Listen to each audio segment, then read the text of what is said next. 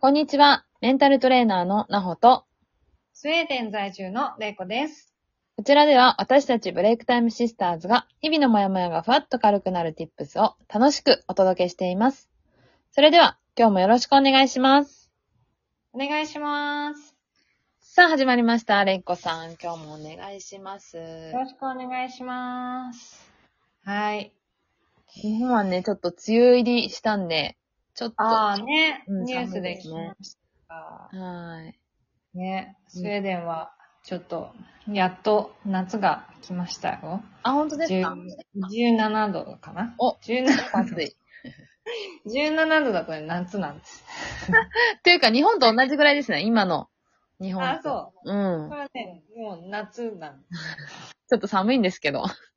いやー、なんか、久しぶりにセーター着てない自分が嬉しいみたいな。確かに。夏っぽいで。しょうん。夏っぽいでしょうん。あの、すごい、爽やかな、いいいい天気で、嬉しいです。よかったです。はい。じゃあ、そんな、爽やかな季節で、はい。ジメジメを吹き飛ばせるようなトークをスウェーデンから送ってください。送ります。 じゃあ、今日のテーマはなほちゃん。はい。今日は、1日1回は自分時間を作ろうというテーマでいきたいと思います。イェーイ。ははい。い。いはい。や、なんかね、その話は、なんか、さっきの、さっき打ち合わせした時の、そうそうそうそう。フランスの話だっけそうです、そうです。なんかね、テレビで、フランスに日本の、あの、撮影隊が行って、あの、モニタリングするっていうモニタリングのテレビがやってて、で、あの、まあ、日本人はね、結構働き屋さんというか、すごく働きすぎって言われてるぐらい働くじゃないですか。24時間だって働く人は働くし、まあね。そうそう。で、その撮影隊も、まあなんか寝ずに、なんか準備をしたと。フランスに行って、はあは寝ずに準備をして、まあ頑張った、みたいな。そんなスタッフに一言、つってフランス人が振られて、うん。で、それなんて言うかなと思って。私だったら、お疲れ様とか言っちゃうなと思ったんだけど、私も言ったよね、さっきね。そうそうそうそうそうそうそう。だけど、実はフランス人が答えた答えっていうのは、それを働きすぎだよって、若干怒ってたんですよ ね。そんな働いちゃダメだよって言って。うん。真面目にでしょそうそう、真面目に。全然なんかそんな冗談とかじゃなくて。じゃなくてでしょそうそうそうそう、真面目にそういう風に言ってて、ああ、やっぱり、日本人のこの感覚って普通じゃないし、うん。なんか逆にまあ、フランスの人がおかしいわけじゃなくて、うん。え、なんかむしろその感覚の方が正しいなと思って。うん。まあ、なん多か分ね、うん。うん日本以外は、まあわかんない。日本以外も、あ韓国とかね、う結構なんんかうん。って聞くけど。まあ、少なくともヨーロッパ、アメリカ、各国はね、ないね、その考えはね。うんうん。寝ずに働いた、徹夜したとかっていうのは絶絶対ないかも、ねうん。対。うん。特殊なケースはあると思うよ。うんうんうん。特殊なケース。でもそれは特殊なケースであって、必ずその後、必ずその分の休みとか、うんうんあの、賃金で、あの、きちんと保障されると思う。うん。うん労働時間に関しては、ヨーロッパは特に厳しいので、うんあのーまあ、まず残業っていう概念もない、うんう残業っていう概念はなうんい。ん。会社に泊まるとか絶対ないってことですよね。あ絶対にないね。なんか多分、違法なぐらいね、感じかもしれない。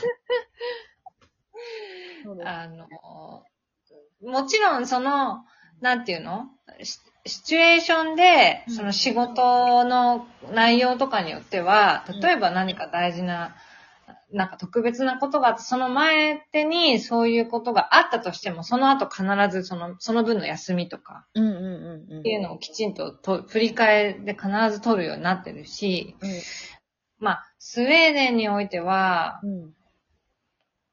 夏の休暇はまあ、4週間は必ず取ってるよね。うん。うーん、4週間。うん。まあ、確実に3週間は、ミニマムでも3週間だね。うん。少なくて3週間だね、みんなね。うんうん。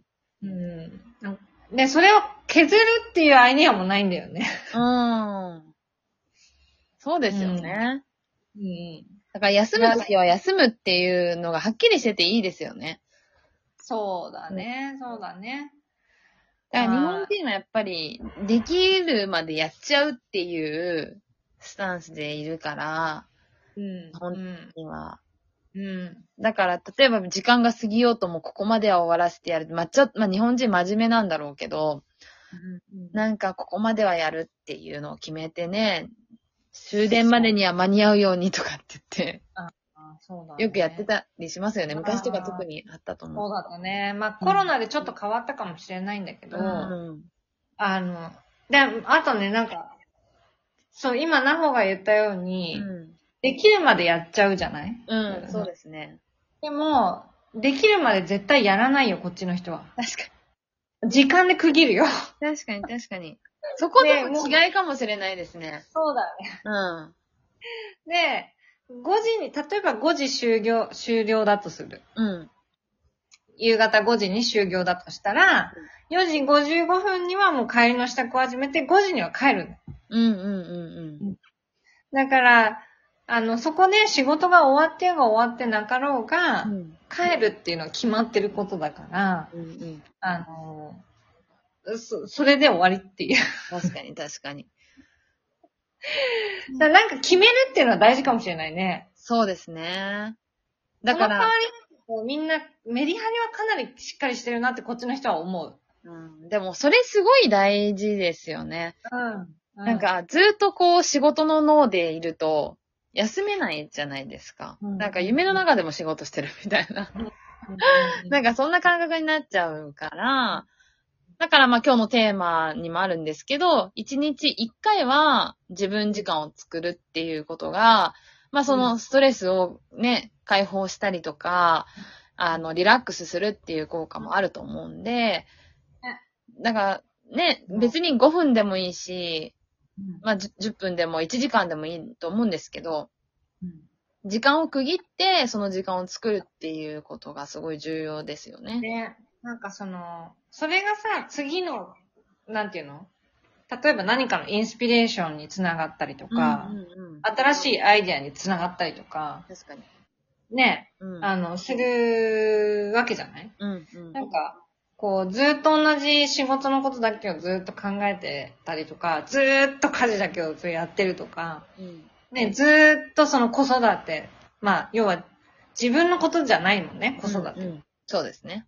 大大事だよ。子育て大事なんだけど、うんずーっと子育ては人のことを面倒を見てるわけだから、うんやっぱりなんか時間で一回区切って、うんこの時間は自分のために、うんたとえ5分でもいいし、うん30分でもいいしうん、取れるなら1時間でもいいし、うんうんなんか、その時だけは誰からも、その、ちょっと遮遮断して、何でも自分のしたいことをするっていう時間を持つっていうのを決めると、うん多分、きっといい、いい影響うんだけしかもたらさないと思う、私。うんうん。そうですね。うんうんうんうん。結構やっぱり1日24時間あって、まあ寝てる時以外で考えたら、まあ、例えばじゃあ7時間寝る人がいて、あとうん17時間しかないわけじゃないですか。そうだ。で、ね、仕事をはい、そう、帰っ、17時間でしょで、うんそこから、さらに仕事の時間、例えば、まあ8時間、普通のね、8時間してたとして、休憩入れて9時間うん。ね、したら、あと8時間しかないわけですよ。おね何それみんな。何するってなるその8時間をどう使うかっていう。そうそうそうそう。ね。そこすごい結構大事。うん。じゃあ、例えばじゃあ子供がいて子育てしてて、お迎えに行かなきゃいけないとか、うんね、どこどこの習い事に連れて行かなきゃいけないとか、結構あるよね。ねありますよ。よね。30分、30分とかってかかって、さあ2、3時間はもうそこから省かれちゃうわけじゃないですか。残り5時間。 5時間。ご飯食べる時間結構あるよねあ。りますよね。ご飯とか。うん。ご飯、じゃあ、1、一時間、2時間とか。 2時間だね。うん。 3時間。あと3時間ですよ、残り。うん、みんな子供から。離れて、ね。どこで自分時間を作るかですよ。うん。うん。お風呂の時間なのか、うん。寝るまでの時間なのか、うん。ね、タイミングは多分きっとあるんですよ。この3時間、この3時間ね、すすごいこう大まかに計算してこの3時間出ましたけど、この3時間って多分、意外とあると思うんですよ、この3時間。